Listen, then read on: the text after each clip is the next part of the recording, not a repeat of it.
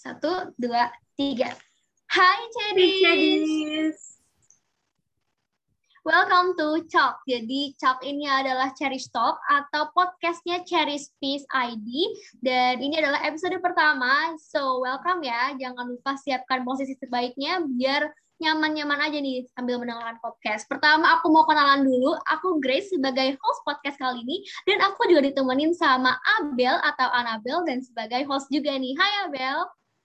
Hai Grace. Halo semua. Nama aku Anabel. Boleh panggil Abel. Dan hari ini kita akan ngebahas topik yang kece banget dan pastinya kita nggak cuma berdua, kita kedatangan dua bintang tamu yang kece banget.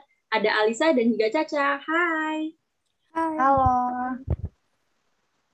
Oke, jadi mungkin aku mau kenalin dulu ya siapa sih Caca, siapa sih Alisa. Jadi buat yang tahu Cherish Peace ID udah lama banget, Caca ini atau Syasmat, dia adalah founder dari Cherish Peace ID yang selalu membahas tentang self love. Pastinya keren banget ya.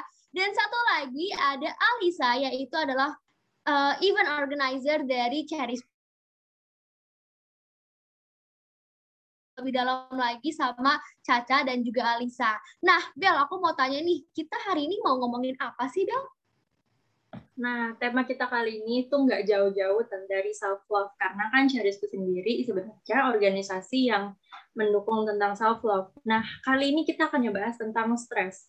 Nah, kita kan pasti sering dengar tuh teman-teman kita atau lingkungan sekitar kita sering ngomong, aduh aku stres nih, dan lain sebagainya. Tapi sebenarnya mereka tahu nggak ya arti stres itu apa? Nah, menurut Alisa nih, stres itu apa sih bagi kamu? Oke, jadi sejauh yang aku tahu, stres itu adalah respon dari tubuh kita ketika dalam keadaan tertekan, terancam, atau ada perubahan dari lingkungan yang mengharuskan kita tuh menyesuaikan diri gitu. Dan stres ini juga biasanya dialami kalau tuntutan yang lagi dihadapi lebih besar dari kemampuan yang kita punya. Kalau menurut aku kayak gitu. Wah, oke. Okay. Thank you, Alisa. Nah, kalau menurut Caca sendiri gimana pengertian stres menurut kamu? Kalau menurut aku pribadi yang nggak jauh-jauh emang dari Alisa. Jadi menurut aku stres itu uh, suatu reaksi tubuh yang emang datang pas kita lagi ngerasa ada tekanan gitu.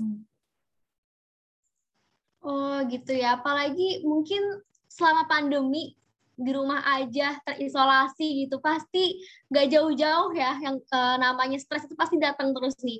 Aku coba mau tahu ceritanya Caca sama ceritanya Alisa selama pandemi ini gejala stres apa sih yang kamu alamin dan apa aja sih biasanya gejalanya? Mungkin aku mau tahu dari uh, Caca dulu kali ya, gimana Caca pengalaman kamu? Kalau dari pengalaman aku pribadi sih kalau lagi stres gitu, aku tuh pasti pusing pusing banget gitu. Terus habis itu aku nggak bisa ngandalin pikiran negatif yang masuk pas lagi aku lagi stres. Terus juga aku bisa cemas atau kayak shaking gitu nggak fokus juga. Gitu sih kalau aku. Oh gitu. Jadi cemas nggak fokus itu gejala stres yang kamu alamin ya. Uh, kalau misalkan dari Alisa sendiri apakah gejalanya sama atau beda? Coba dong Alisa cerita. Uh, kalau jujur waktu aku lagi ngerasa stres banget, gejalanya tuh berasa banget sih. Dan gejala yang waktu itu aku alamin adalah yang pertama emosi aku tuh jadi nggak stabil, bener-bener nggak stabil. Kayak aku bisa bener-bener males diajak ngobrol, terus juga moodnya pengen nangis harian, terus ngerasa nggak berguna, pokoknya ngerasa complicated banget dah yang dirasain. Terus yang kedua adalah aku ngerasa dikit-dikit capek. Jadi nggak cuma mental aja yang capek, tapi fisik juga berasa capek banget. Contohnya waktu itu aku lagi ngerjain tugas, duduk doang biasa, tapi mungkin aku lagi stres berat, jadi aku berasa banget capeknya. Jadinya aku nggak produktif sama sekali, nggak ada motivasi buat ngapa-ngapain. Uh, sekedar buat turun tangga aja tuh capek, maunya tiduran di kasur, main HP. Kalau aku kayak gitu. Yang ketiga, aku lebih overthinking ke hal negatif jadi waktu itu aku sempat ada namanya intrusive thoughts, yaitu pikiran yang mengganggu secara tiba-tiba. Tiba ada yang ngomong di pikiranku, Alisa kamu tuh nggak bakal keluar dari zona ini, bakal stuck terus, atau tiba-tiba mikir skenario negatif tentang hal-hal yang belum terjadi. Kalau aku kayak gitu, dan bener-bener mengganggu banget, aku jadi capek sendiri handle-nya. Terus yang keempat adalah jam tidur aku jadi berantakan banget. Aku bisa uh, abis subuh tuh baru tidur dan itu bener-bener lama gitu tidurnya pas bangun ngerasa capek kalau aku kayak gitu Wah, oke oke. Jadi tuh kalian pasti akan ngerasa lebih capek, pusing, dan yang kayak tadi Alisa bilang, uh, ada sesuatu yang mengganggu pikiran kamu ya. Nah, itu penting banget makanya untuk menjaga pikiran kita dari hal-hal yang bikin kita jadi lebih down. Nah, setelah tahu gejala-gejalanya nih, kalau kita mau menghindari stres, pasti kita harus tahu dulu dong penyebabnya. Nah, menurut Caca nih, apa sih penyebab stres itu? Kalau aku pribadi ya, Bu, yang nyebabin stres yang udah aku alamin selama ini, itu yang pastinya tugas dan deadline tugasnya itu sendiri. Karena tuh kadang tugas, deadline-nya tuh cuma beda sehari-sehari gitu kan. Udah gitu tugasnya jadinya lumayan banyak, terus akhirnya kan overlapping, terus jadi tugas tuh di sekitaran kita gitu loh, jadi stres bingung mau ngerjain yang mana dulu itu sih. Betul, betul. Aku bisa relate sih, relate banget. Betul banget tugas ya. Kan, kalau kayak kebanyakan jadi bingung mau ngerjain mana jadi ujung-ujungnya stres gitu nggak sih? Iya pokoknya. Nah, kalau menurut Alisa gimana nih? Penyebab stres dalam hidup kamu biasanya apa sih? Oke, okay, basically penyebab stres orang-orang itu beda nggak sih case-nya?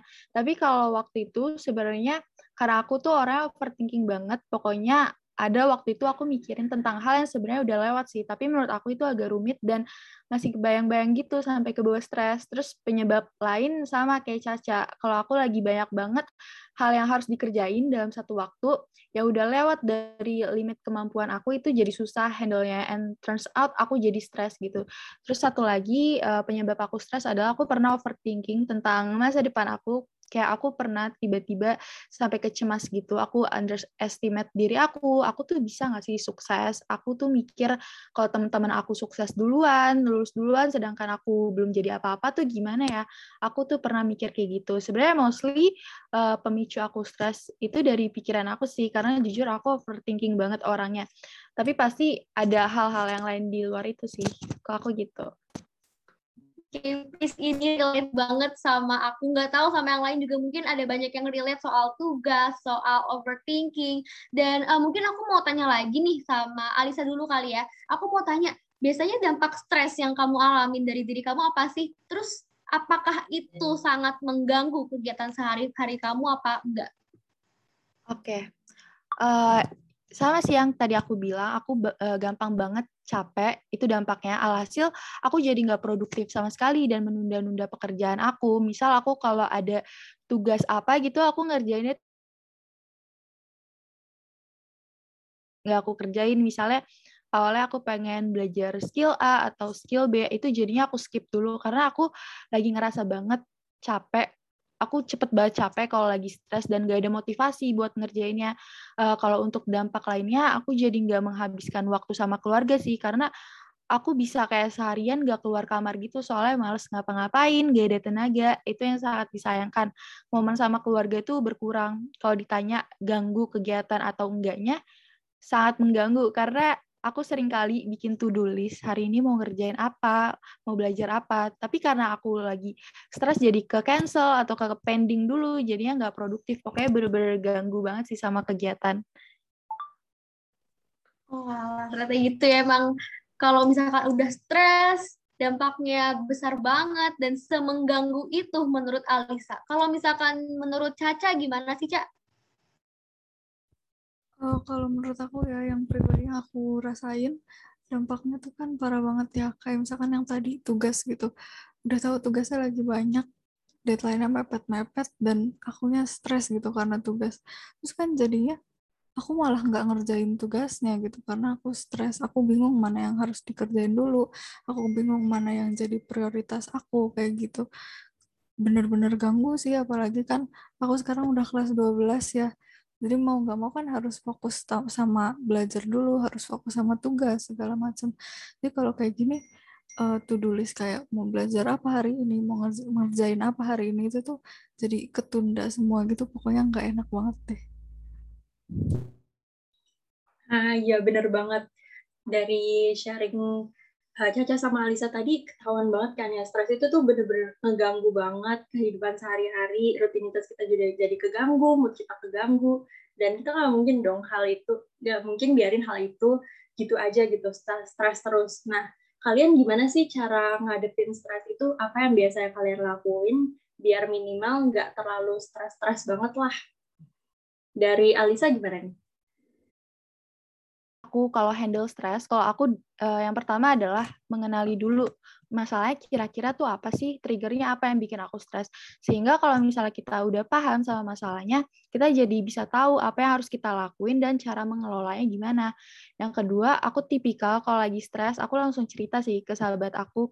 Itu paling utama, kayak bisa dibilang first aid aku karena kalau aku tuh nggak bisa nahan sendiri terus um, menurut aku itu penting sih untuk cerita karena biar bisa luapin apa yang kita rasain jadi lebih lega dan orang terdekat kamu juga jadi tahu apa yang kamu rasain saat itu. Terus juga uh, sekiranya kalau aku benar-benar capek dan gak kuat untuk handle-nya, aku waktu itu sempat ke psikolog sih. Jadi waktu itu aku ke psikolog benar-benar ditreat dengan baik, apa yang aku cerita didengerin dan gak dijudge sama sekali. Padahal aku waktu itu awalnya berat banget untuk ceritain masalah aku, tapi pas di psikolog kebahas semua sampai akar-akar masalahnya juga uh, akhirnya aku dapat poin dan jalan keluarnya gimana. Dan aku apa yang aku tahu apa yang harus aku lakuin untuk ke depannya. Terus juga uh, selanjutnya berpikir ke hal yang lebih positif sih. Nah berpikir hal yang positif ini ngaruh banget untuk kesehatan seseorang entah kesehatan mental atau fisik. Dan berpikir positif ini adalah suatu uh, kunci utama kita untuk mengelola stres sih. Sehingga kalau misalnya kita udah berpikir ke hal-hal yang baik, ke hal-hal positif, jadi kita menyikapi dan menangani masalahnya dari sudut pandang yang lebih baik. Jadi lebih mudah untuk uh, menghadapinya. Dan juga yang terakhir cara handle stres eh, yang lainnya khususnya pas masa pandemi ini kan kita sering kali dengar media-media atau berita gitu nggak sih? Misalnya kayak COVID lagi naik atau kasus kematian lagi meningkat gitu. Itu kan bikin panik atau cemas gitu kan. Pastinya berimpact ke kesehatan mental kita. Nah itu salah satu pemicu stres sih. Jadi lebih baik dibatasi gitu akses untuk dengar berita-berita kayak gitu. Kalau aku sih kayak gitu Wah, keren banget. Kita emang harus pinter-pinter ya jaga pikiran kita sama hal-hal baik, kelilingin sama hal-hal baik, dan jangan pernah takut untuk cerita ke orang lain. Karena dengan kita cerita ke orang lain itu akan ngebantu diri kita juga kok. Nah, kalau menurut Caca, kamu gimana sih cara ngehandle stres itu? Kalau aku sih, yang aku jalanin ya, kalau aku lagi stres, aku tuh ngehandle-nya biasanya sebenarnya ini agak kurang bagus juga ya aku tuh pasti take a break dulu dari apa yang aku kerjain saat itu. Uh, kadang sih agak lama gitu kan sampai pikirannya benar-benar jernih. Jadi aku biasanya di waktu luang yang aku sediain itu aku nonton film atau kayak nonton fancam idol-idol aku atau dengerin lagu sambil diem aja. Yang penting relax aja gitu. Terus atau enggak aku kalau misalkan ngerasa udah capek banget gitu terus habis itu butuh teman buat cerita. Biasa aku cerita ke saudara aku atau enggak aku cerita ke bunda aku. Soalnya aku emang sesering itu cerita sama bunda tentang hal-hal yang aku lakuin gitu.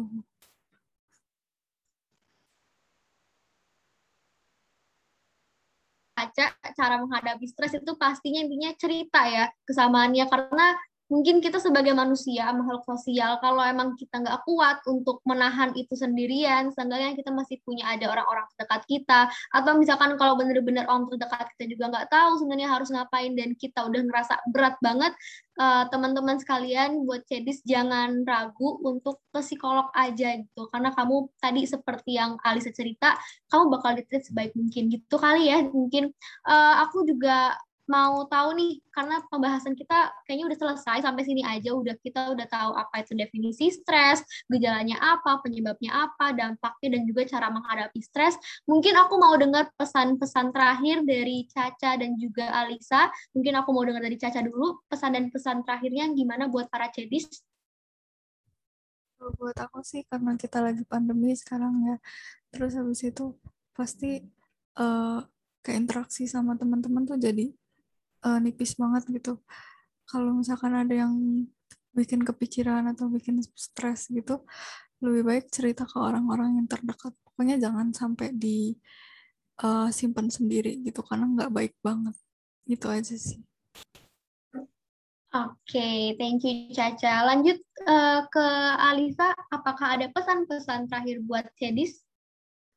Aku setuju sih kata Caca dan kalau sekiranya kalian lagi ngerasa capek atau stres khususnya kan pas pandemi gini uh, jadi lebih banyak nggak sih pemicu stres. Nah kalau kalian lagi ngerasa kayak gitu uh, just ask for help aja kayak cerita apa yang kamu rasain either ke orang tua, ke teman atau orang terdekat kamu pokoknya tergantung kalian sih nyamannya gimana atau even kalau kalian butuh penanganan profesional uh, just go for it uh, senyamannya kalian aja. Yang penting kita harus fighting guys di masa pandemi gini kan banyak struggle-nya.